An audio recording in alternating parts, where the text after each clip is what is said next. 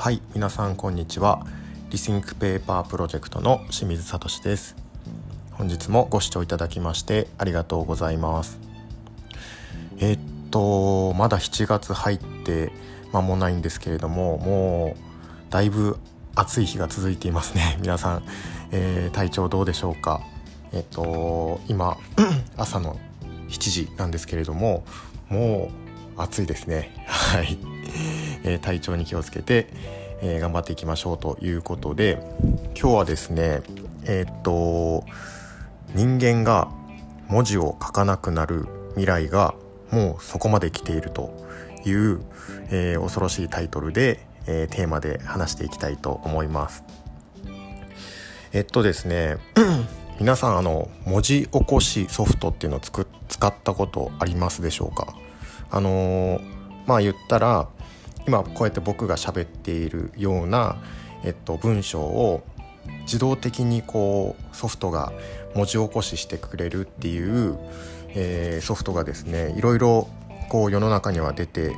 います。でえっと そうですねいろんなソフトが出ていてまあ無料のものもあれば有料のものもあります。でこれねあの僕はあんまり使ったことがなかったんですけれどもあちなみにね僕は例えばねお客さんとこう打ち合わせしたりとかそういう時にこうメモを取ったりするじゃないですかあれちなみに僕はですね紙を作っているっていう仕事をしておきながら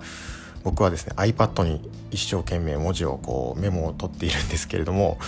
あのもうそれすらも必要なくなる未来がもうそこまで来ていると。で文字起こしソフトってまあ昔からあるんですけれどももう何年も前からあるんですけれども えっとまあ英語とかだったら非常にこう前から精度は良かったんですけれども日本語ってなると結構精度が低かったんですね。それがこの AI の急激な進歩によって日本語もかなり精度が上がってきているらしいですここに来て。で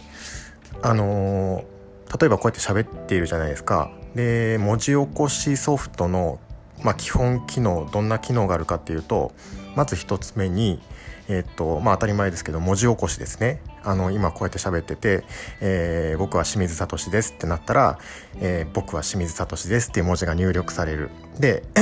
僕はで、えー、句読点を打ってくれたりも今の AI ソフトはしてくれるらしいです。句読点ですね。点とか丸を、読み取って入力してくれると。まずそれが一つ。それから 翻訳機能。例えば今僕がえ、っと日本語で喋っててそれを英語に翻訳してくれるとか、まあ、それはソフトによるんですけれども、えー、多言語の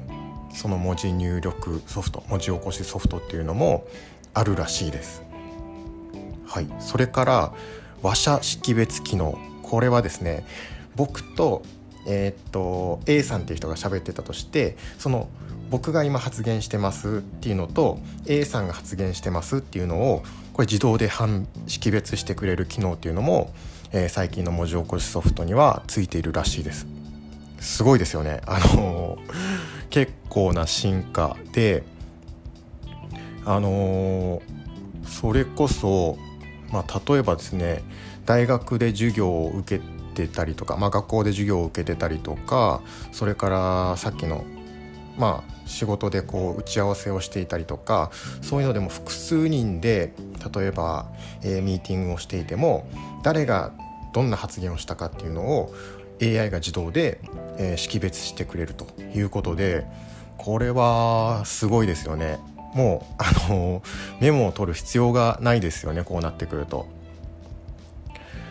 例えば最近だとあの LINE ですよね LINE 皆さんも LINE 使ってますよね。その LINE が、えー、文字起こしソフトをリリースしたらしくてこれがクローバーノートっていうんですかね。クローバーノートっていうこれも自動文字起こしツールだそうです。まあ、いろんな Google とかいろんなところがこの文字起こしソフトを日本語に対応したものをいろいろ出しているみたいです。でえっとこれね昔からあるんですけれども昔っていうのはその文字をこう文字起こしするための何て言うか仕組みが違っていたらしくて昔っていうのはうんとまあ AI じゃまあ AI なんですけれどもその音それから言語それから発音それぞれこう、まあ、予測機能みたいなものが備わっていてでそれをこう組み合わせて、えっと、自動で文字起こしを起こすみたいなちょっとごめんなさいあの何、ー、て言うか説明が難しいんですけれども まあえっとそうですね。まあなんなんていうの？DNNHMM 型っていう仕組みだったらしいんです。それが今はですねエンドトゥエンドモデルっていう、えー、仕組みで動いていてその まあ AI ですよね。AI が機械学習をしてえっ、ー、とまあ人の声を自動でえっ、ともう一発で判断してそれがテキストに現れてくるっていうまあ一段階上に上がったらしいんですね。AI の発達によって、まあ、ちょっとごめんなさい。すごい難しい話をしちゃったんですけれども簡単に言うと AI がすごくなって、えっと、文字起こしソフトがすごく、えー、機能的になってきたということです。はい。なのであのー、僕も実際使ってみたいんですけれどもこれねあのー、もうなんていうかメモがメモを取る必要がなくなってきてますよね本当に。だから将来ねあのー、学校とか行ったらこうノートにメモを取ってる学生さんなんてもういないっていう未来。みんな みんなはねあの文字起こしソフトをこうテーブル机の前に置いてそれで